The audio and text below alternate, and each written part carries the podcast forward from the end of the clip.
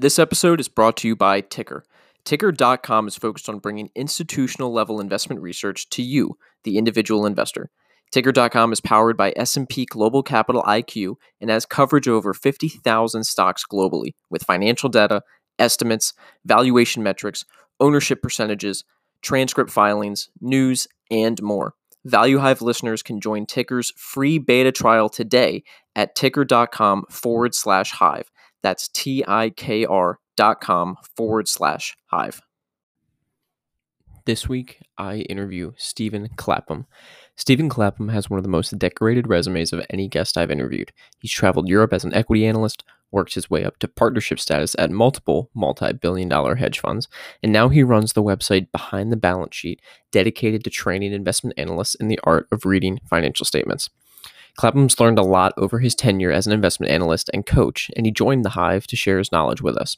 Along with the podcast, Clapham just finished writing a new book, The Smart Money Method, which listeners can get for $1.99 on Kindle this Sunday, the 24th, and it's only for one day.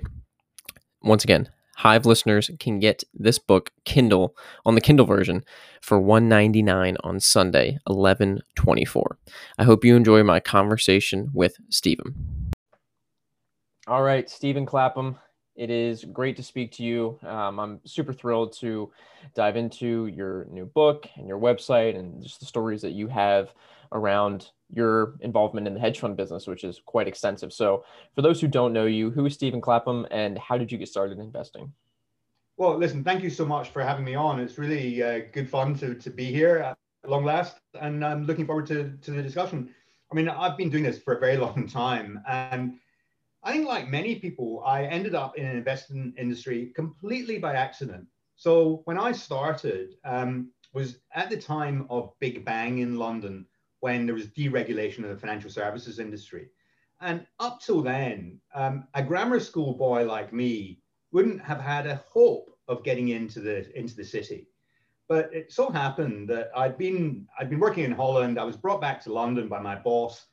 I was going to do a big project. The project didn't happen, and I decided I was getting bored and I wanted to do something something else. And I got a, a very high up job at the time, the BOC was the fifth largest company in the UK, and I was reporting to the guy reporting to the finance director. I was interviewed by the finance director. So I was just at the start of my career. So this was a big step up. And I got a phone call just before I'd given in my notice.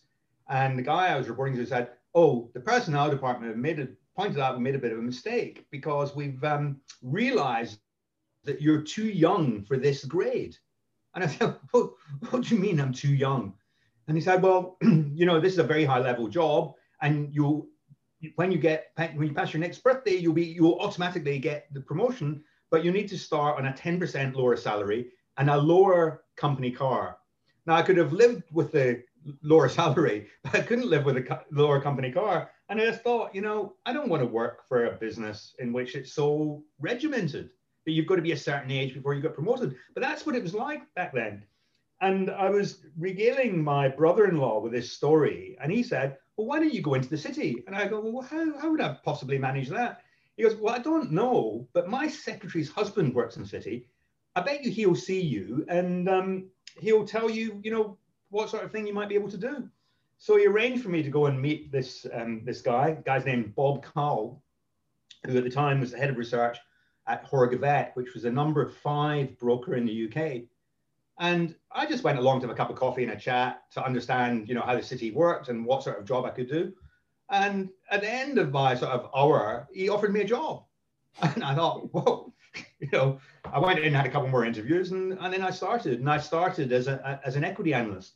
And actually, I did a slightly weird job because I sat in the research department, but I did corporate finance work. So I did, I was a research analyst for the corporate finance department. So I did some really, really interesting work. I did a lot of privatization work.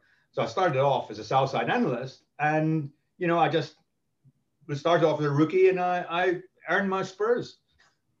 Was there anything, whether it was books or just other mentors that got you started, you know, almost almost piqued your interest in this, or was this, or, or was you know, equity research and investing always something that you've wanted to do?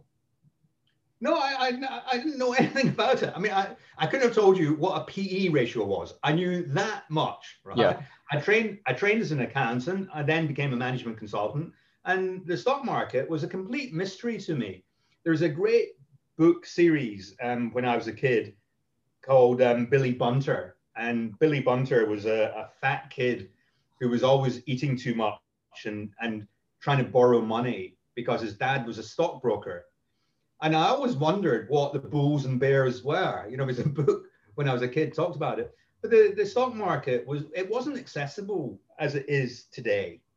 You know, yeah. when I started it, when I started at Hoare Govett, it was a very established uh, broking firm. But if on the sales desk, the if you were if you had not been to Eton and not served in the guards, which is kind of a traditional way of coming up into the city, you were in the minority. Most of the salesmen were, were ex soldiers. I mean, they were all very effective, very disciplined, and, and good at their job. But that was the, there was a standard route. And so I had never, it wasn't that I thought, oh man, I want to be an equity analyst. It was just that Bob made the job sound really fun and interesting. And it was something that I could, something that I could do. And it turned out I was actually very good at it. My love of investing came after I started in the job. I didn't, you know, spend all my time thinking, oh, I wish I could be an equity analyst. I didn't even know what an equity analyst was.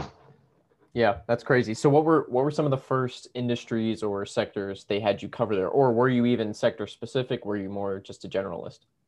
The the they brought me in to do the privatization of British gas. And the reason they did that was privatization. This was just in the early days of privatization.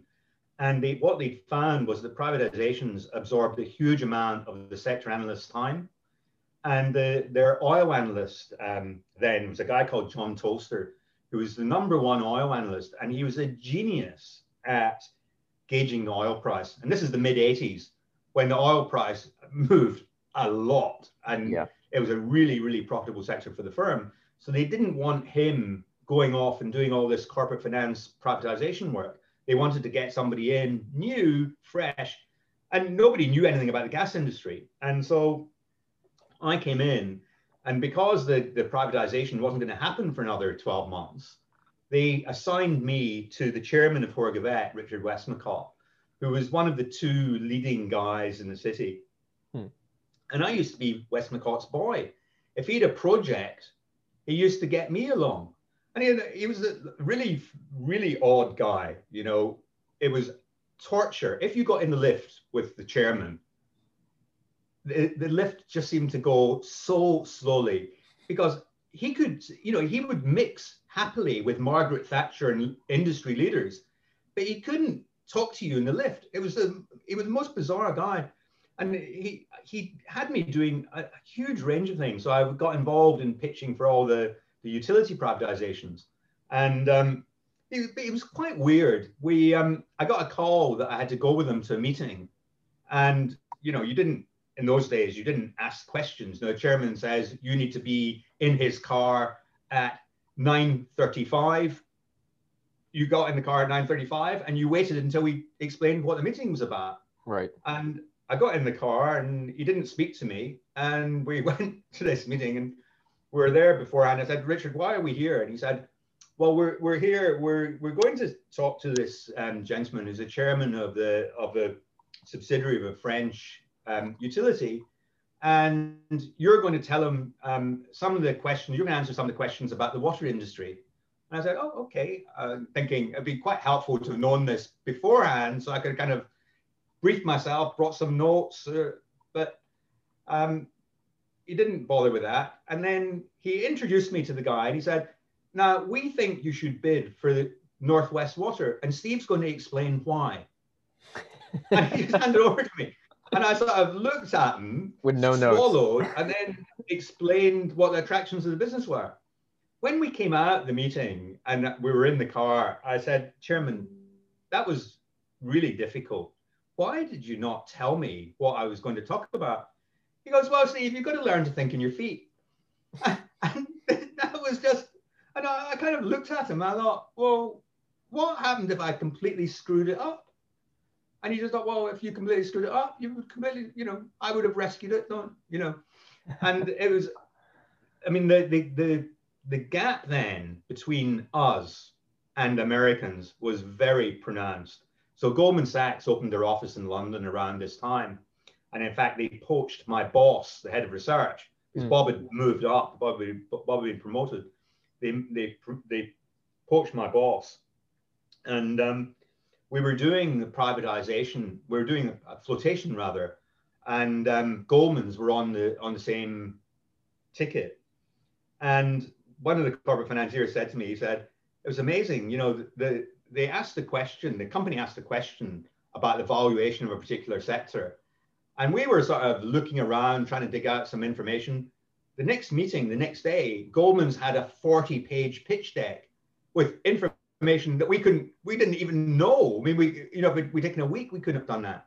And it, we were just the amateurs. And yeah. the whole of the UK broking market had to, you know, step up its game because Americans were infinitely, infinitely superior at the, had all the data. And, it, you know, this is a long time ago. When I was brought into the office on my first day and I was shown to my desk.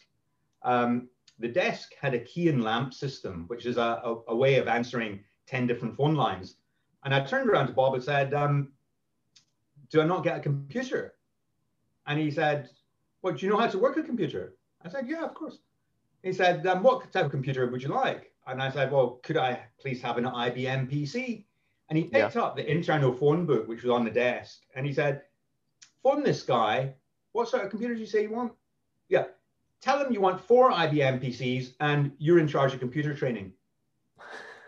I, have only been there 10 minutes, you know, I mean, yeah. Uh, that, but that was, that was how it was done then. Wow. That's awesome. Different so, world. Yeah. Yeah. I mean, it's, it's, it's, it's, it's a different world. I mean, it's exciting, but it's also kind of scary, I guess, at that point. Well, well it was, I, I mean, it, it was very funny because we were the number five broking firm. I'm sure that other big firms were no different from us. And I remember turning around to the guy behind me who was covering Hanson, and Hanson had bid for Imperial Tobacco. And it was quite a complicated transaction because you could either take all stock, the stock plus a convertible, or a loan note. So in those days, there wasn't a Bloomberg terminal that would automatically have told you what the arbitrage terms were.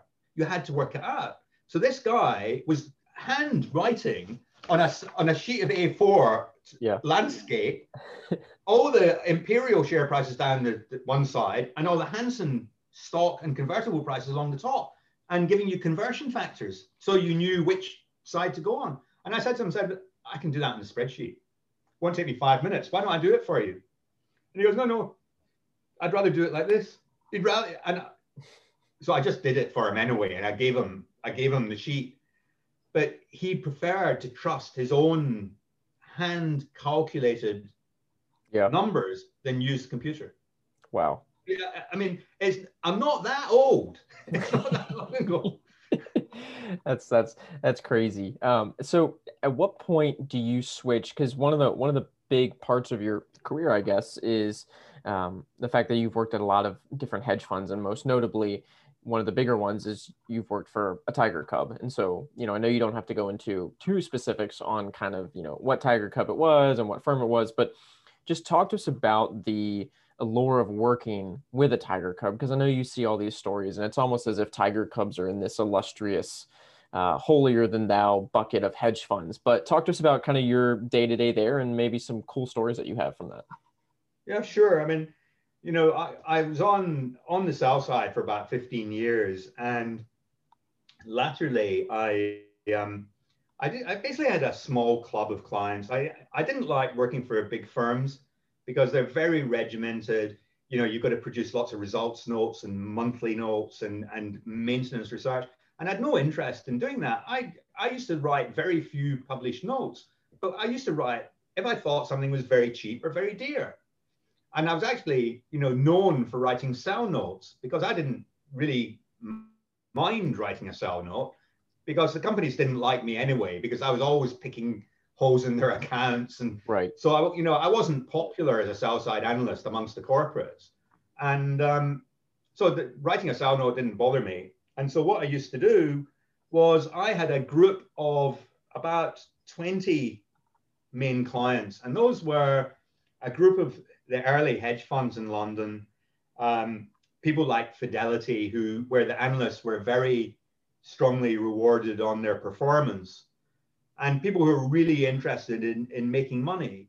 And um, I had this small group of people, and then one day I, I got a phone call saying, and I, I mean, it's a matter of public record. I used to work for Tosca Fund, so I was a partner at Tosca, and um, Martin Hughes called me, who was a client of, of the firm, called me up and he said, um, "Can you come round and we need a bit of a strategy meeting?"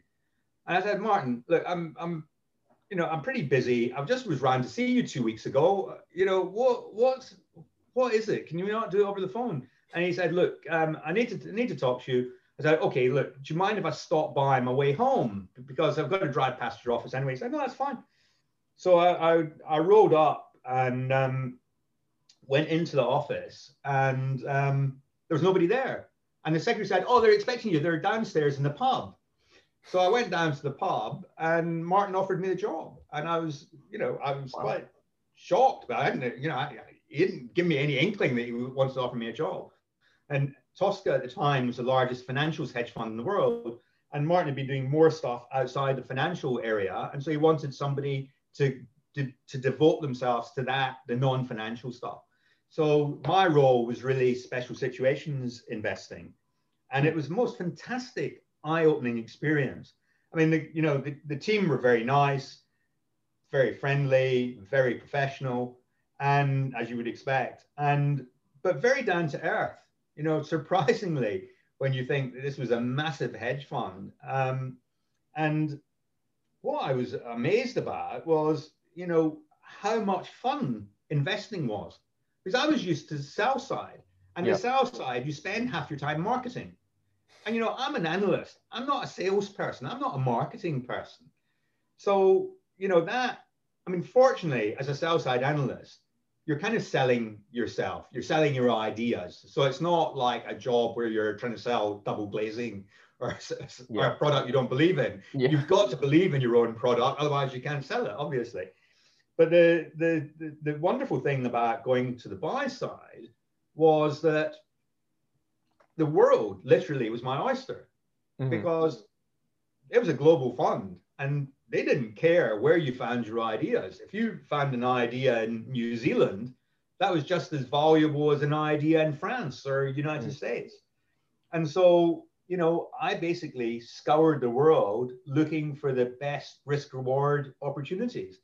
And the, the wonderful thing about it was that I got to spend as much time as I needed to develop an idea.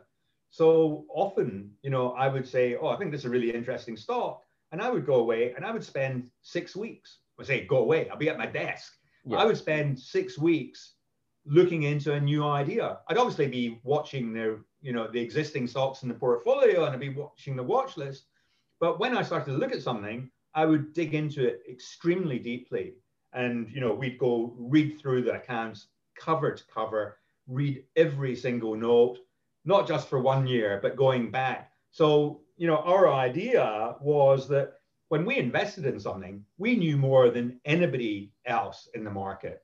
We obviously didn't know more than the people in the company or people in the industry but there would have been you know a few other really real specialists that would have followed the company for many years.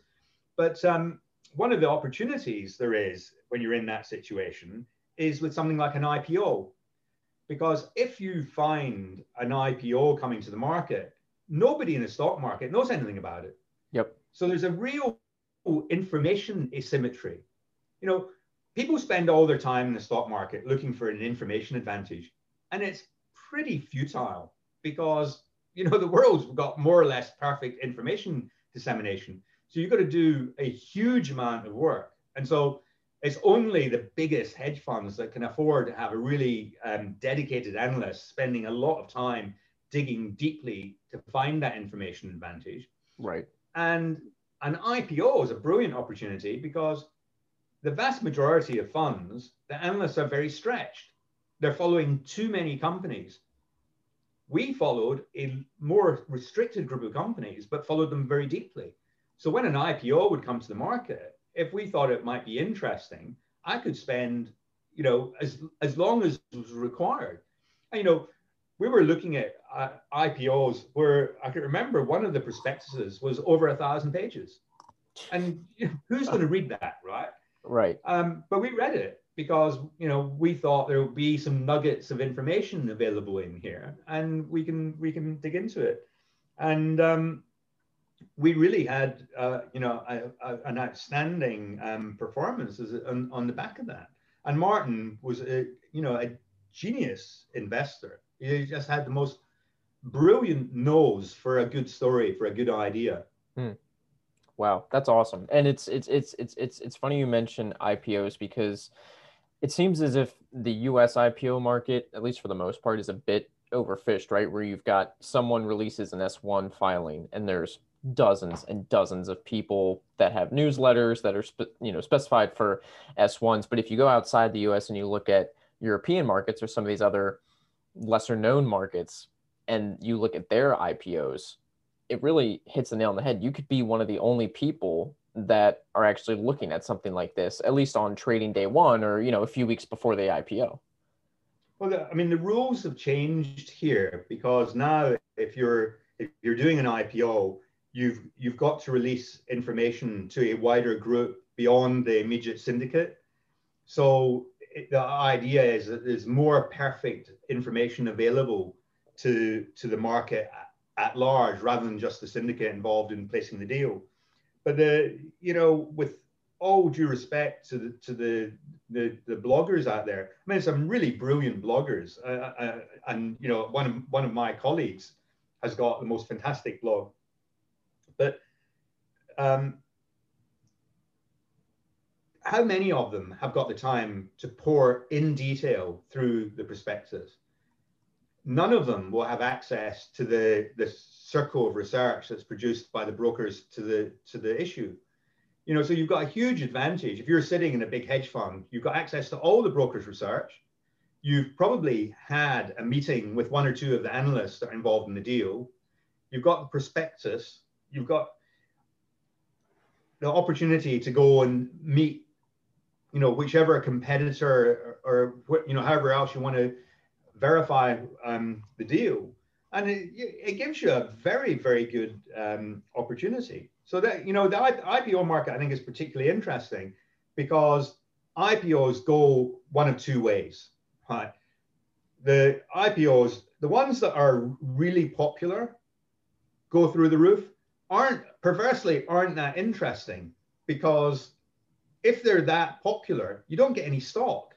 Yeah. So it's not worthwhile doing the work because you know if you're only going to get a few million dollars of stock, it doesn't matter if it doubles. If you made, you might have made five million dollars, but you know that's when you're in a, a multi-billion-dollar fund. Five million dollars is, you know, it's just a rounding error, right? So yeah. you, you know you're not going to do, you're not going to worry about five million dollars doing enough work to, to make the fund five million dollars. Obviously, it's a lot of money, yeah. and obviously the five million dollars, twenty percent of it is our fee right? So the five million dollars, if you lose five million dollars, is one million dollar off the off the fee pool. Yeah. But the, the the fact is that you're running a big fund, you you have to go after bigger game, and popular IPOs less interesting. The unpopular ones are the ones that are interesting because if you can find an unpopular IPO that is a good deal, then mm. you not only can get stock at the time, but you usually get stock afterwards. So if you can find something that you've got, you have high confidence that it's going to be a much higher price in 12 or 18 months time, that's a really good opportunity. And so um, perversely, the really popular IPOs would be more interesting from the perspective of would you be interested in shorting them? Because a lot of the really hyped stuff, it goes to just a stupid price. And then yeah. if if it misses, you know, the first set of earnings, if it misses, the thing just implodes. So those can be quite those can be quite good short opportunities actually. Yeah, and I remember watching when Snowflake went public, and there was that whole ordeal of Berkshire buying a bunch pre-IPO, and just to watch that price action where it just straight up and then closed, you know, re- relative low. Now it's kind of at the low of its range, which which which which is interesting. But do do you have any uh, examples of these broken IPOs from your research days or from your days at a hedge fund where you guys, you know, found something interesting and took advantage of that? Well, I mean, there, there were a whole long list of IPOs where there were there they were overhyped. I mean, yeah. a lot of the Indian ones, um, Indian ones are a bit difficult because in India you can't short the stock until all the stock's been registered. So mm. it's actually really quite difficult to create a short on the day.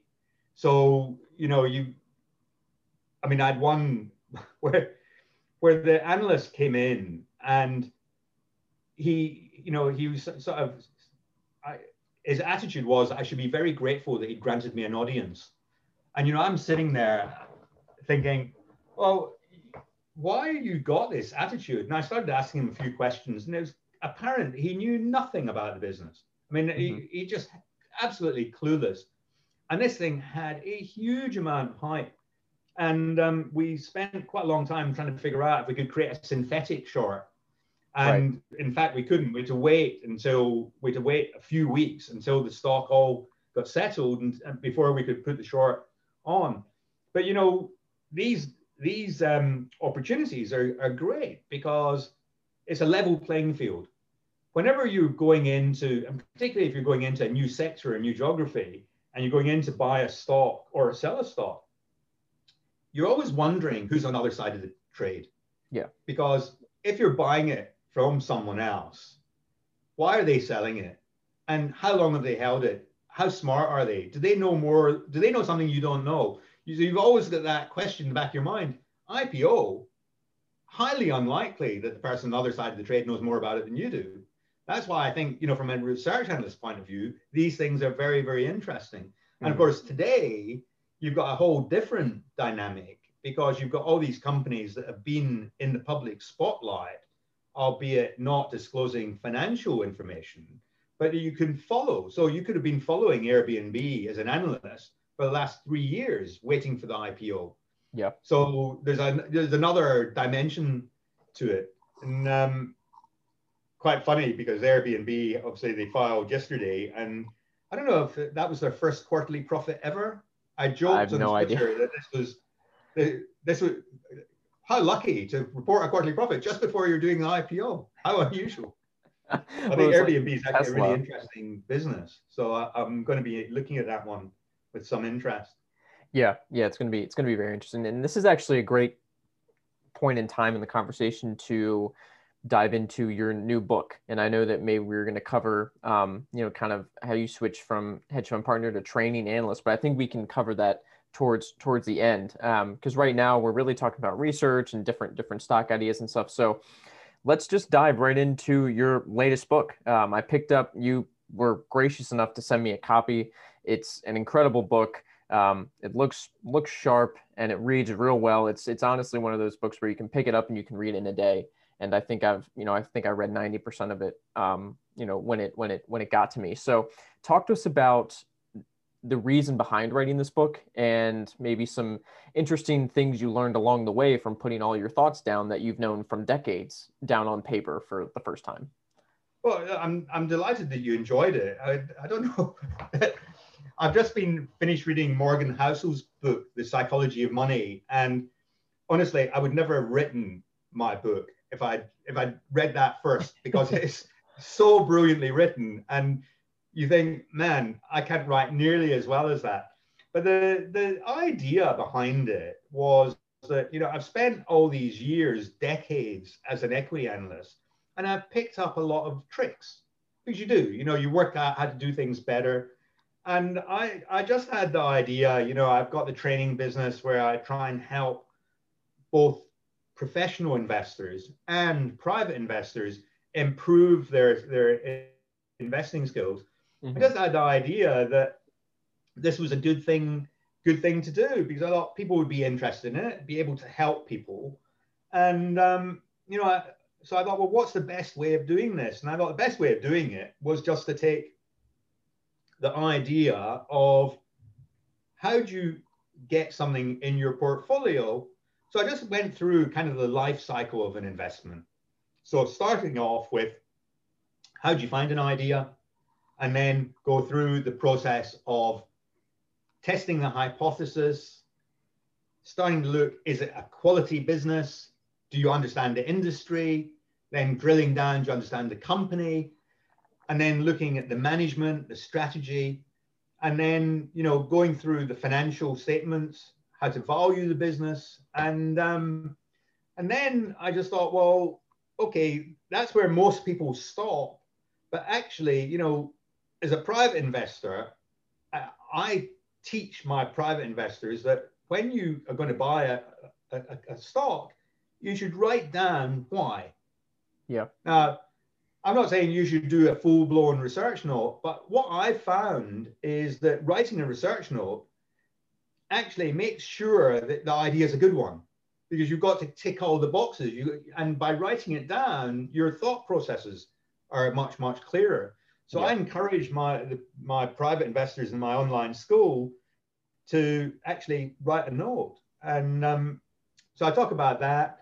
And then, you know, I go through, you know, how do you communicate the idea and then how do you maintain a portfolio? So how do you decide this stock's complementary to the rest of my portfolio? Because you, you know, and I talk about diversification in the portfolio, and then I go through what, and then how do you how do you manage the portfolio day to day?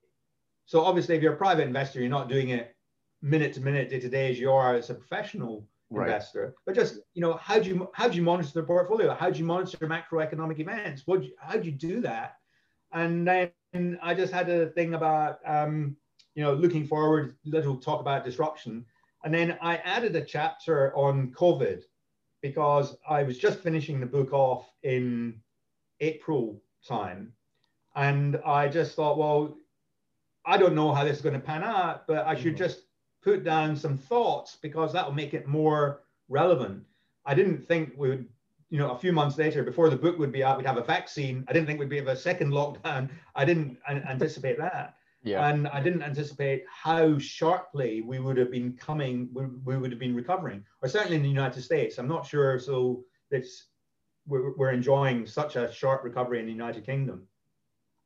Right, and it's it was it was it was interesting because it's almost this book this book is great because you give a good overview of kind of everything an investor needs to get started from someone from your perspective that's been in the industry. It's not it's not necessarily deep dives into all these topics but it's hey here's what you need to know about this this this and this. And one of the parts about the book that i really liked is this idea that we all have a certain amount of time. And one of the things from your perspective that was important to you is allocating time to certain research ideas and knowing when to say no to an idea right? Because you can research it you you can you can research an idea and if you spend you know days weeks on it and you realize that it's a dud and it's something that maybe you could have found out was a dud on day one it's almost like wasted time. So talk to us about some of the tips and tricks that you use to protect your time when it comes to researching and ranking new stock ideas yeah, it's funny you should ask that because when I started in the city, um, the guy I was sitting next to was a you know very funny guy, and he was complaining about the fact that you know lunches had been shortened. When I joined, I was um, I was taken out for lunch by the box head. There was myself and a, a, another guy who just started, Jeremy, a South African guy, and we were taken out for lunch on a Friday to the wine bar across the road from the office. And we had three bottles of wine, if I remember correctly. Two, bo- two, bo- two bottles of claret, three bottles of claret. I've forgotten. After the after the first bottle, I was really struggling, and that was the, that was what people did. They, you know, if you didn't have a half bottle of wine at lunchtime, that that w- was not a good lunch. and um, you know, people find this hard, hard to believe. In the in the broking dining room, there was a decanter of port on the sideboard. They used to pass the port with the cigars after dinner. But the the this idea of time, I was very puzzled because nobody seemed to plan anything. And mm. I'd come from an environment where I was a management consultant where we were trying to get things done and we would spend one day a week planning because if you don't plan, you don't execute, you know? So you've got, you know, a, a set of deadlines and you're trying to get people to do things. And I carried on that, that tradition because I realized that if you don't plan, you don't get anything done. And people looked at me, said, well, you can't plan in the stock market because you don't know what's going to happen. I thought, well, that, yeah, of course, you don't know what's going to happen, but you can plan. And if nothing that you don't expect happens, you'll be able to execute the plan. And if something that you don't expect happens, you'll just change the plan. Yeah. And um, I found this to be quite interesting talking to um, people on this on the buy side because it was the same thing, no planning. You know, we just come in and we react to what happens in the stock market and we we just try and do our job. And I thought that's actually really stupid because what you need to do is you need to say, I've got a finite amount of time this year, and my job is to maximize the amount of profit that the portfolio makes in my area, in the mm-hmm. areas I'm responsible for, at the least amount of risk. So what I want to do is I want to make sure I'm not wasting my time on stocks that the portfolio manager is not going to put in the portfolio. Because if he doesn't like the idea, it's never going to go in the, it doesn't matter how good an idea is, it's never going to yep. go in the portfolio. So guess what? It's a good idea to check with a PM that I, if you if you convince him, he'll do it. And I was talking to a guy at another very large and extremely successful hedge fund, um, and he'd um, he'd suggested to his boss uh, a, a, stock. I actually owned PA at the time, and um, the boss wouldn't wouldn't deal in it because there wasn't enough liquidity. And he'd done a huge amount of work, and he presented the idea, and within five minutes, he was sent out in his ear. And you think, well, what's the? You've spent all that time, and it's a complete waste. So what you've got to do, and I think this is true whether you're a professional analyst, a professional portfolio manager, or whether you're a private investor managing your own portfolio. You've got to go for the ideas that will give you the maximum reward per unit of time put in. So go for easy ideas. Yep. Now, obviously, if you're at a big hedge fund, you're not there to make 10%, right? I mean, you, you know, going to your boss and saying we should deploy X million dollars, tens of millions of dollars in an idea for 10%, that isn't going to wash. So you've got to have an idea that is capable of a 50%, a double, a treble over a 18, 24, 36 month period, whatever the whatever the constraint is. And different funds I've worked with have had different constraints. But the, the, the important thing is to spend the time on the easiest idea. You never know at the start, right? You don't know how long it's going to take you. That's a, a, because you know it can take you longer than you think, and you don't know how much the stock's going to go up. But that what I do at the outset is I say, okay, I've got 10 stocks on my watch list. How much opportunity is there in each stock, and how long do I think it will take? and I I generally will do the easiest one with first, provided it meets the the return threshold. Yep. And that's a that's a very simple philosophy, but it's a very it's a very effective way of managing your time, and that's what we used to do when I'm you know when I had a team of analysts. It was the same thing, you know, that if you were an analyst, you could do whatever you wanted, but we always discussed each week what everybody was doing and what the, where were the opportunities because you didn't want people to be going off spending time on something that wouldn't fit with the time that other people were spending. You know, so you might end up with five ideas over the next six weeks. You don't want them all to be in the same sector or all in the same geography or, you know, so, mm-hmm. you, you know, we try to plan ahead and think ahead. You mentioned start with the easy ideas first what constitutes an easy idea for you? Is it something quantitative or is it more qualitative? And maybe kind of walk us through how you define easy ideas. Um, well, I mean, easy in terms of time. You know, one of the things I would look at, so one of my um, constraints would be okay, so if this is a, a, stock that's um, located in Asia, all the competitors are in Asia, all the suppliers are in Asia, um, all the customers are in Asia, and I'm not going to Asia for three months, I might not do that first. I might wait and do that before I'm going to Asia. because it'll make much more sense for me there. Or similarly, you know, if I'm going to America, should I be thinking about looking at the American ideas now? But mm-hmm. the easiness of it is relates to the complexity of the stock, the complexity of the industry. Have I done it before? You know, it's much easier to look at an industry that you that you that you've looked at before. But often I would be looking at companies in new industries or companies in new geographies. And you know, one example of, of one where I just decided it was too difficult was the semiconductor industry. So not that long ago, I was looking at semiconductors and I knew they would go up because there was all this interest in automated vehicles, the Internet of Things. And, you know, I kind of knew that semiconductors went into them. But I found it quite a technical sector and quite difficult to understand the technicalities of it. And I was talking to a pal of mine who was at another big hedge fund, and I said to him, "Have you do you own any of this stuff?" And he said, "Yeah." He said, um, "I said because I'm struggling with the you know how do I get how do I understand the the, the, the technological side." And he said, "Well, why don't you come around, have a cup of coffee with me, and I'll introduce you to an analyst. An analyst, the young guy is really good in the, all this stuff." And I went round, had a cup of coffee, and the analyst started to go through the the industry and explain how it all worked and he was talking just he could have been talking Dutch. Well, actually, I speak a bit Dutch. He could be talking German or you know Swahili. I you know I just thought you know I do not understand what this guy is saying, mm-hmm. and that is an example of a you know I just thought you know I could spend quite a bit of time looking at this, but I'm not sure that after spending a month immersing myself in this industry, I'm going to be any I'm really going to be any the wiser. So instead of doing that, I might go for something, you know, a UK house builder where actually I know the industry inside out and there might not be quite the same opportunity for gain, but I can I can get a better return on my time.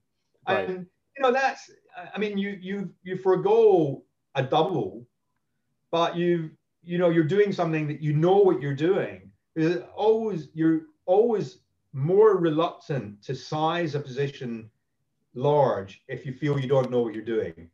You hmm. know, if yeah. you feel, oh, I, I don't really feel comfortable that I understand the technology here, what are the technological risks? You're not going to take as big a position. So the fact that the stock may appreciate by more, it may not maximize the, the opportunity for the fund relative to something that doesn't go up as much, but you can take a, you can, you're more confident about it, you take a, a, a bigger position. So that's the way I, I had to think about it maximize the profit per, per hour.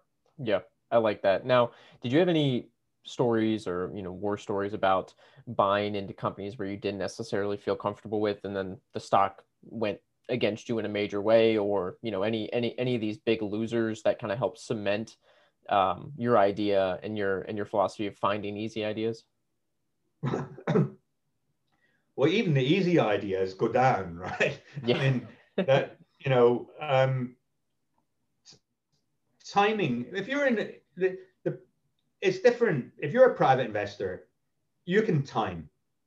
If you're in a big fund deploying, you know, very large sums of money, you know, if you're in a big fund, you can be deploying in excess of $100 million in an idea. You just think about the maths, right? If you've got, you know, a five or $10 billion fund and you want to have 50 positions, you've got to have, you know, a couple of hundred million dollars in each idea. Yep. And if that, if that, if you're in that situation, then you've got a much different different problem because you've got to be early. You can't hope of buying at the bottom. You've got to be buying on the way down before the thing turns. And yeah, you might be you might be buying something that's going up, but it's very difficult unless it's a really liquid, really large stock, it's really difficult to buy in size mm-hmm. when a stock's already moving because you push the price against you. Um, obviously, it depends on the size of the company and, and so on. And, and, you know, obviously, we've got trillion dollar companies today, which we didn't have 10 years ago. Right. Um, but the, the, the simple rule is that if you're early, you're going to be wrong because, you know, you've got no idea until it turns. You know, you might. I, I would be looking at a situation where I was very confident that the next year's profit estimates would be significantly higher than the market consensus. That's my modus operandi, right? I think in the next three years, this stock will easily double because the consensus earnings estimates for the one year out are 30, 40, 50% too low. And you know if, if, it, if it's wrong by that order of magnitude, you're highly likely to make a lot of money. Mm-hmm. But you're sitting here and it might be a year before the consensus estimates start to change. So you and you can't finesse that. You you've got the idea, you know why the estimates are wrong, and there can be a range of reasons for that. And you've then got to put your chips on the table. And often, I mean, I wish it I wish it had only happened once, but I I mean I can remember one occasion where we bought a position in a stock and it went down 20% in in in weeks. Mm-hmm. And you know, I at this point you're really quite concerned because you know you've got to then retest your hypothesis make sure you know because you could have made a mistake, right? And yeah. so I always laugh about people that say, oh, they can predict the stock price, the value to within 5%. I, I never believed that. You know, the stock price can move around quite a lot.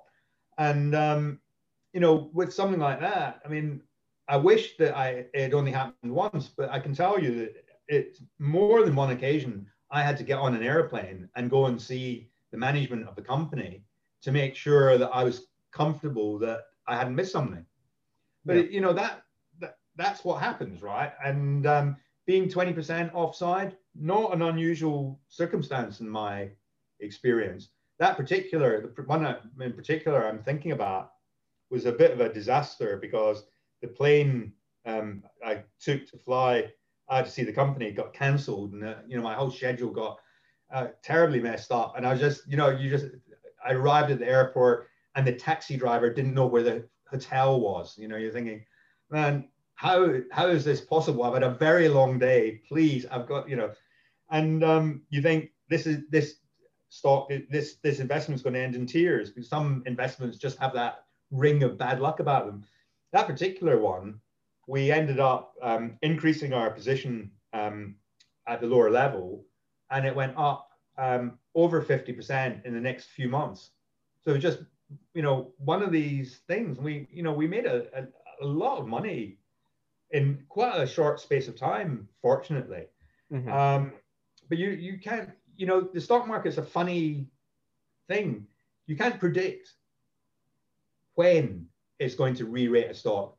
You can predict that it will do, but it can do all sorts of things in the meantime. You can be absolutely right, but very wrong in the short term. And of course, that's much more dangerous than shorts because in shorts you end up getting stopped out. Right. It's not, it's not so much of a problem with longs because if you hold your nerve, you can increase your stake or at least hold on to your stake. But with shorts, you end up having to close. Right. Now, you mentioned earlier that you your background was in accounting and you were an accountant and a lot of these um, a lot of these things towards the end of your book or just towards you know kind of this this middle portion about finding ideas and then red teaming ideas where you're trying to find you know ways where you can be wrong. A lot of it involves what you call shady accounting and just trying to avoid dying companies.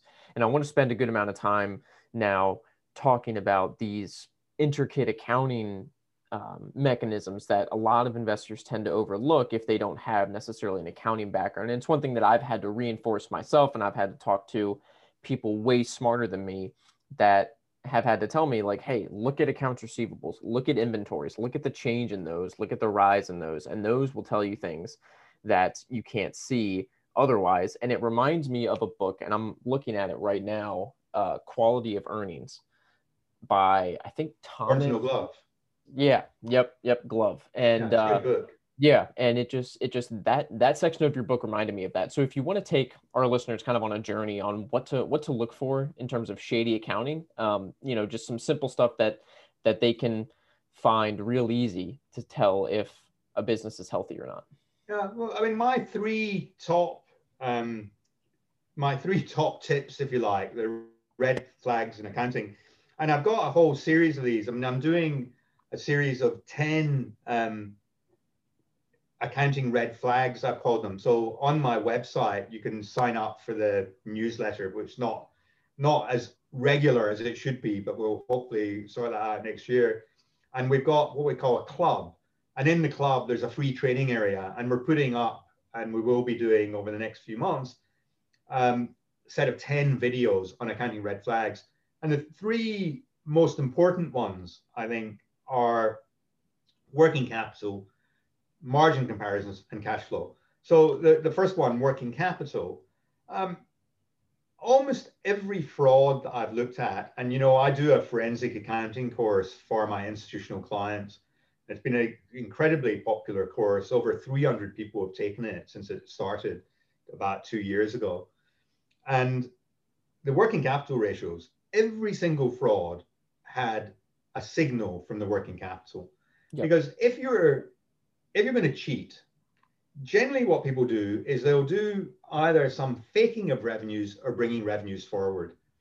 And if, if you do that, your your debtor days will be affected. Your debtor days will be boosted. The other thing that stands out is that you see often see inventory issues. So if you want to overstate your profits, the simplest way of doing that is to overstate your inventory. And again, that will show up as a, as a, a working capital ratio. Mm-hmm. And various different tricks can be, can be ascertained from the creditors ratio. And just looking at the collection cycle, you know, the difference between the debtor days plus the inventory days less the, the, the creditor days, just looking at that progression over time can inform you quite significantly about the cash generative abilities of the business, which then goes back to the comparison of cash flow against earnings, which was the third one I mentioned, looking at is the business reporting high earnings? Well, it should be reporting high cash flows. And is there a difference between the you know the relationship between cash flow and earnings over time? Because often what you see is the company starts to, you know, it starts off as a straightforward, ordinary business, no cheating. Mm. And then gradually the management start to cheat because they want to make a bonus or whatever. And what you then see is that cash conversion starts to deteriorate. Hmm. And if you look at that, you can say, well, hang on a second, this business isn't as good as it was three years ago. And that should be a, a, a warning signal. And the other one, the, the second one I mentioned was the margin comparison.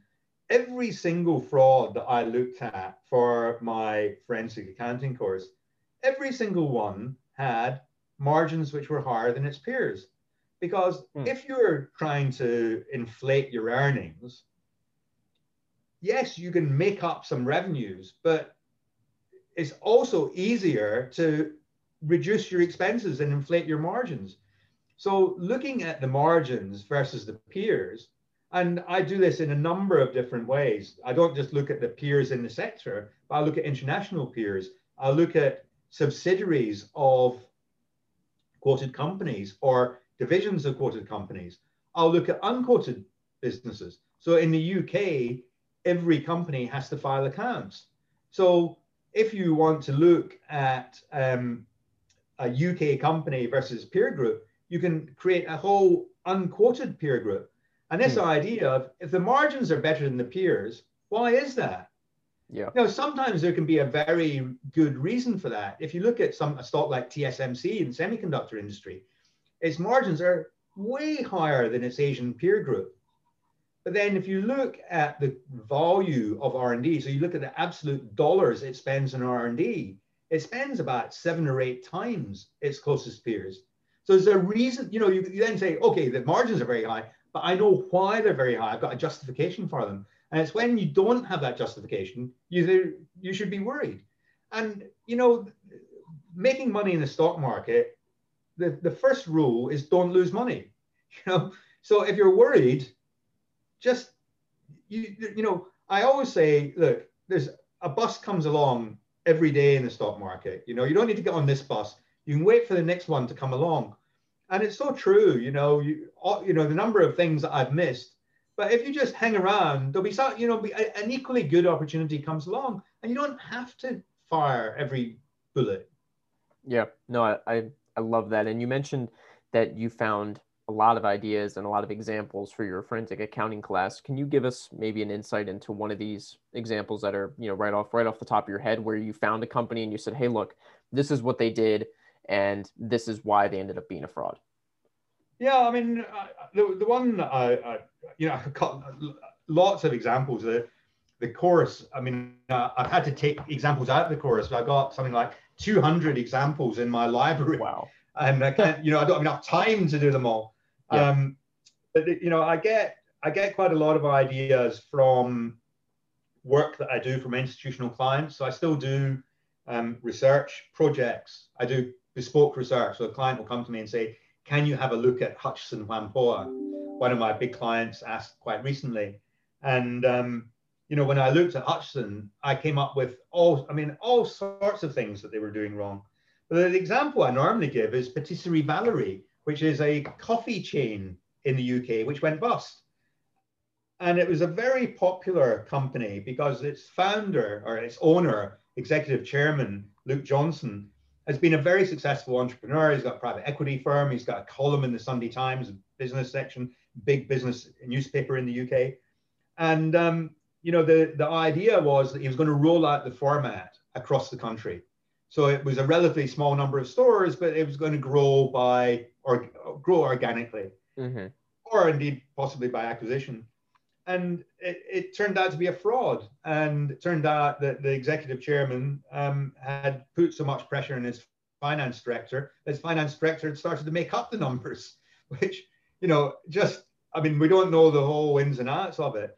But the, when you go through its accounts, I mean, it, it's blindingly obvious that they were cheating because Patisserie Valerie is a, a business that makes very complicated looking, very sophisticated cream cakes. You know, those very intricate yeah. designs. And, you know, the, the thing about a cream cake is there's a lot of labor in it and it goes off. So there's a lot of waste. It's expensive to produce and there's a lot of wastage. So the gross margin on selling a product like that isn't very good. And you know that the costs of running a restaurant are pretty stable, pretty constant across the group. You know, if you look at a group of quoted restaurants, there isn't that much variation. In the UK, rent is 10 to 12% of sales, labor is 35 to 38% of sales, and they're all within that sort of order of magnitude. And what was strange about Patisserie Valerie was it was making the same margins as Starbucks. And Starbucks, you know, it sells coffee. Coffee is the highest gross margin product, coffee and tea, highest gross margin products you can find. Because what do you need? You need some coffee beans, some electricity, some water, and a person and a yeah. cup. You know, yeah. there's nothing, there's nothing to it. But the cake is much more complicated. And of course, at Starbucks, I don't know what the what the proportion of takeaway is, but it's high, right? Yeah. And in Patisserie Valerie, the proportion of takeaway is very, very small. Yeah. So it just was impossible that a small business like Patisserie Valerie, with all the costs of being a public company, could possibly report margins which were as high as Starbucks. It just just didn't stack up. So you know my you know just my second check, the margin comparison would have immediately made you run a mile because yeah. there's no plausible explanation as to how you could possibly make a 15% margin, same as Starbucks, from selling cake. Yeah, that's and it almost it almost reminds me of Luckin Coffee earlier. I think it was yeah, late well, late last year. I've not I've not actually I've not actually done any any work in that, but the, I mean, the, but the inter- interesting thing is, you know, you just think about it. You're selling a, a lower gross margin product that you're selling at the table, so you need much more property, yep. and you need much more labor and labor and property are almost 50% of sales. So it's just, it's a mathematical, I mean, what I keep saying to people is, look, beating the stock market's quite difficult, but it's not complicated. The simpler you can make it, the better you'll do. Hmm. And that is, to me, that, you know, anybody could understand that. I could explain yeah. that to my kid. My kids could get that. Yeah. Yeah, no, that's that's that's that's so good because it's it's it's it's the idea that beating the market is is hard, but it's not complex, and those two things aren't the same. Exactly. Yeah. I like it. Let's now go back to the um, from hedge funds to training and you know you left the hedge fund world and you started training analysts and i want to talk about maybe some of some of some of your passions there with training analysts and why you decided to make that move oh i, I, I mean it wasn't a voluntary decision i you know i loved being a hedge fund analyst i mean it was the best job in the world and i would happily have carried on doing it Mm-hmm. But the fund I was working for latterly, um, I'd gone in at the start of 2016 to help these guys build their business, and it wasn't very successful uh, for various reasons. And um, in April, the principal called me in and said, "I'm going to give it nine more months." And I thought, he's going to close the business down, and um, that's a bit of a problem because I'm a partner in the business and I'll be liable for some of the liabilities. I don't really want that, so I've got to I've got to get out. And so I started looking for another job. And um, unfortunately, you know, the simple fact of the matter is that the average age of a successful fund manager is 42 years old. And they don't want a 50 something analyst looking over their shoulder. So I couldn't get, I mean, I applied for, I think it was 47, 48 jobs, and I didn't get a single interview. Hmm. So it came, the conclusion came not quickly, but eventually that I better find something else to do. And I've got, you know, a very deep skill, but in a very narrow field. And so, you know, I, there isn't much else I could do. You know, mm-hmm. I mean, I could, I, I mean, I guess I could have retrained, but you know, I'm I'm pretty useless at anything else. I'm good at one thing. You only need to be good at one thing in this life, right? And um, so I, somebody came up with the idea. Um, why don't you set up a training business? And it was a friend of mine who ran a team at a big long only fund. And he said, I've got an analyst who is an ESG analyst, and we need to make him a proper equity analyst, and we need to do it quickly. Can you help? I said, yeah, I can do that. And then Russell Napier, who is a well known financial historian and economics commentator, called me up and he said, that one of his clients wanted a forensic accounting course built. He couldn't find one. Could I do it? And he introduced me to the client. And there's a client, very good client of mine now. Um, really, really nice people, really thoughtful, interested. I built a forensic accounting course for them. And um, I then said to my first client, the, the, the, training client where I'd been doing, helping various of their, people, I said to their CIO, I think, you know, this is your guys would benefit from this. And he said, Oh, fantastic. And so I trained them. And then we had a whole string of frauds in the UK. And so word started getting around that there was this guy, this really good forensic accounting course, and it would help you avoid the frauds. and so I, it just became very popular. Yeah. And obviously, you know, over time, you know, every week I'll find something new, a different example, something else. And so, you know, the, it's continuously updated. And so I've got a, a, you know, I've done, I think I said 300, I've had 300 people go through that course. I'm now doing it via Zoom. Quite interesting. My clients in the UK are prefer to wait until they can have it in person because obviously hmm. it's better in person than it is on Zoom. Yeah. But um, I'm now starting to do it um, all over the world. So I've been doing people in Singapore, in Bermuda, in the United wow. States.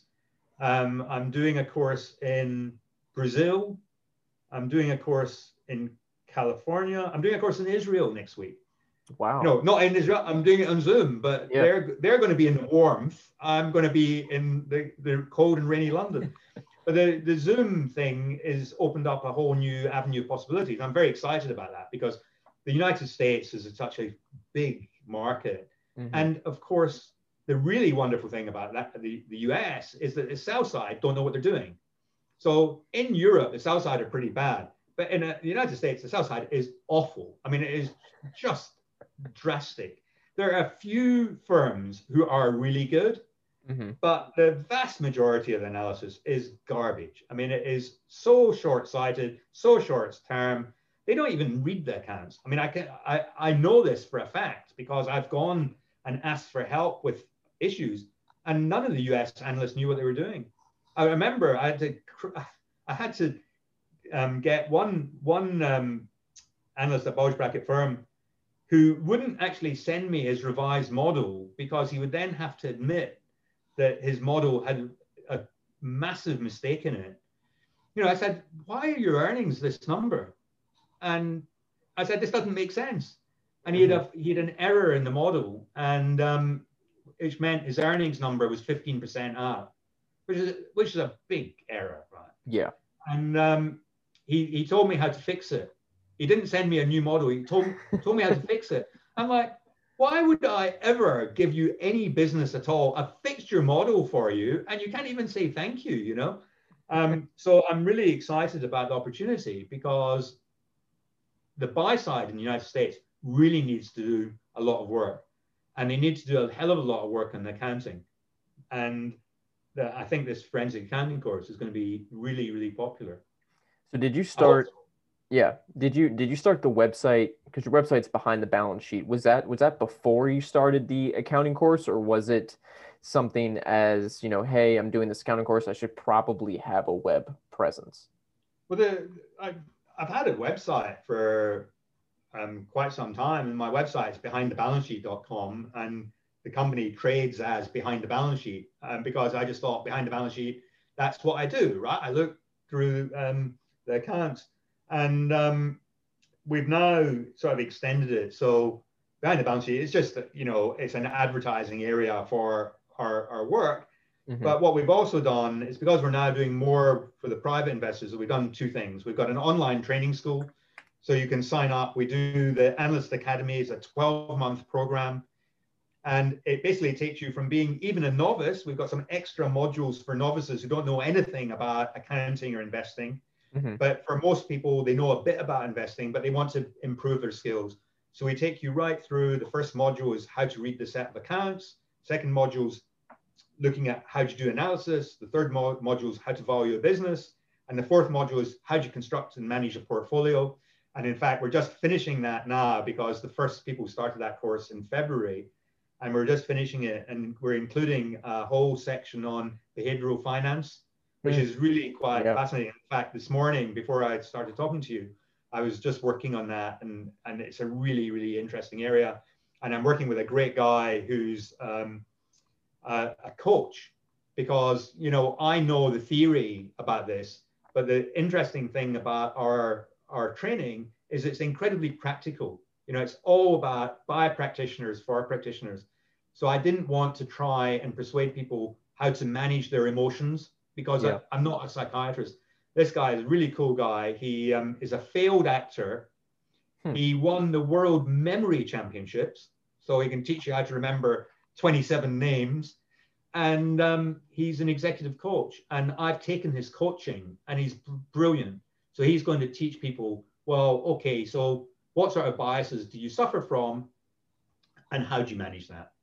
Hmm. So I'm really, I'm really, really excited about working with them. I think it's going to be a really, really fun thing. And then the other thing we've got on the on the website is we've got what we call the club. So when you sign up to our newsletter, you get entry into the club, and we've got a whole bunch of free training there. We've got uh, a whole section with investor letters. So we've got we just started with Q2. We've got over 100 investor letters, including well, we probably shouldn't have them, but the Baupost and Greenlight and Third Point and you know a whole host of really good letters and what i try and do is i try and read the letters and then i summarize the things that i learned you know, mm-hmm. I read this letter because it's really interesting about this and this and this and i've got 1500 investing articles and it's all free right so you know i'm not yeah. trying to make money I, am trying to help people so the yeah. all the training all the videos are free and, and so on so we've got the paid courses and we've got free free stuff Awesome. I love it. I love it. And for those for those that haven't checked out his website, make sure you go check it out behind the balance sheet. Just a lot of good, solid content. Um, Stephen, this is this has been an awesome conversation. I know we're a little bit over an hour, and so you know, just kind of want to want to wrap things up for you. I know it's getting to prime afternoon territory over there for you, and it's almost market open for me. Uh, but where can where can people go to learn more about you? I know we already mentioned your your your website. Do you have a Twitter? Do you have anything else where people can contact you directly? Yeah, sure. I'm I'm on Twitter at Steve Clapham. Confusingly, the book is by Stephen with a PH Clapham. I'm on Twitter at Steve Clapham. My website's behindbalancesheet.com and I'm on LinkedIn, linkedin.com stroke behind balance sheet. Awesome. And then finally, the question I ask everybody, and I didn't send you this before, so this is kind of an impromptu thing for you. But if you could have dinner with one person from the past or the present, who would it be and why? Winston Churchill. Very easy. Oh, so good. You know, I so mean, good. you know, Winston Churchill lived the most amazing life, but he is also, you know, one of the most fantastic writers around. Brilliant, brilliant writer. And he, he must be the most interesting man to have dinner with that I could possibly imagine. So that would be, I don't even need to think about that one. that was instant. Have you read the book Hero of the Empire? No, I've got a whole bunch of his books downstairs. I mean, uh, I've not read that one. Yeah, I'll, I'll send I'll send you a link. It's about his time during the Boer War, which is really really interesting. So. I'll send you I'll send you a link his- for that his- one. his writing is absolutely, I mean, just awesome, just fantastic. Yeah, that's such a such a good answer. Well, Stephen, thanks so much for coming on the show. I look forward to uh, chatting with you soon, and best best luck for the book. I hope it I hope it sells a million copies for you. I, I really Well, do. I if it think it's I think it's million great. Copies, I'll be very surprised. I hope it. I hope it sells. Thank you so much. Yep. See ya.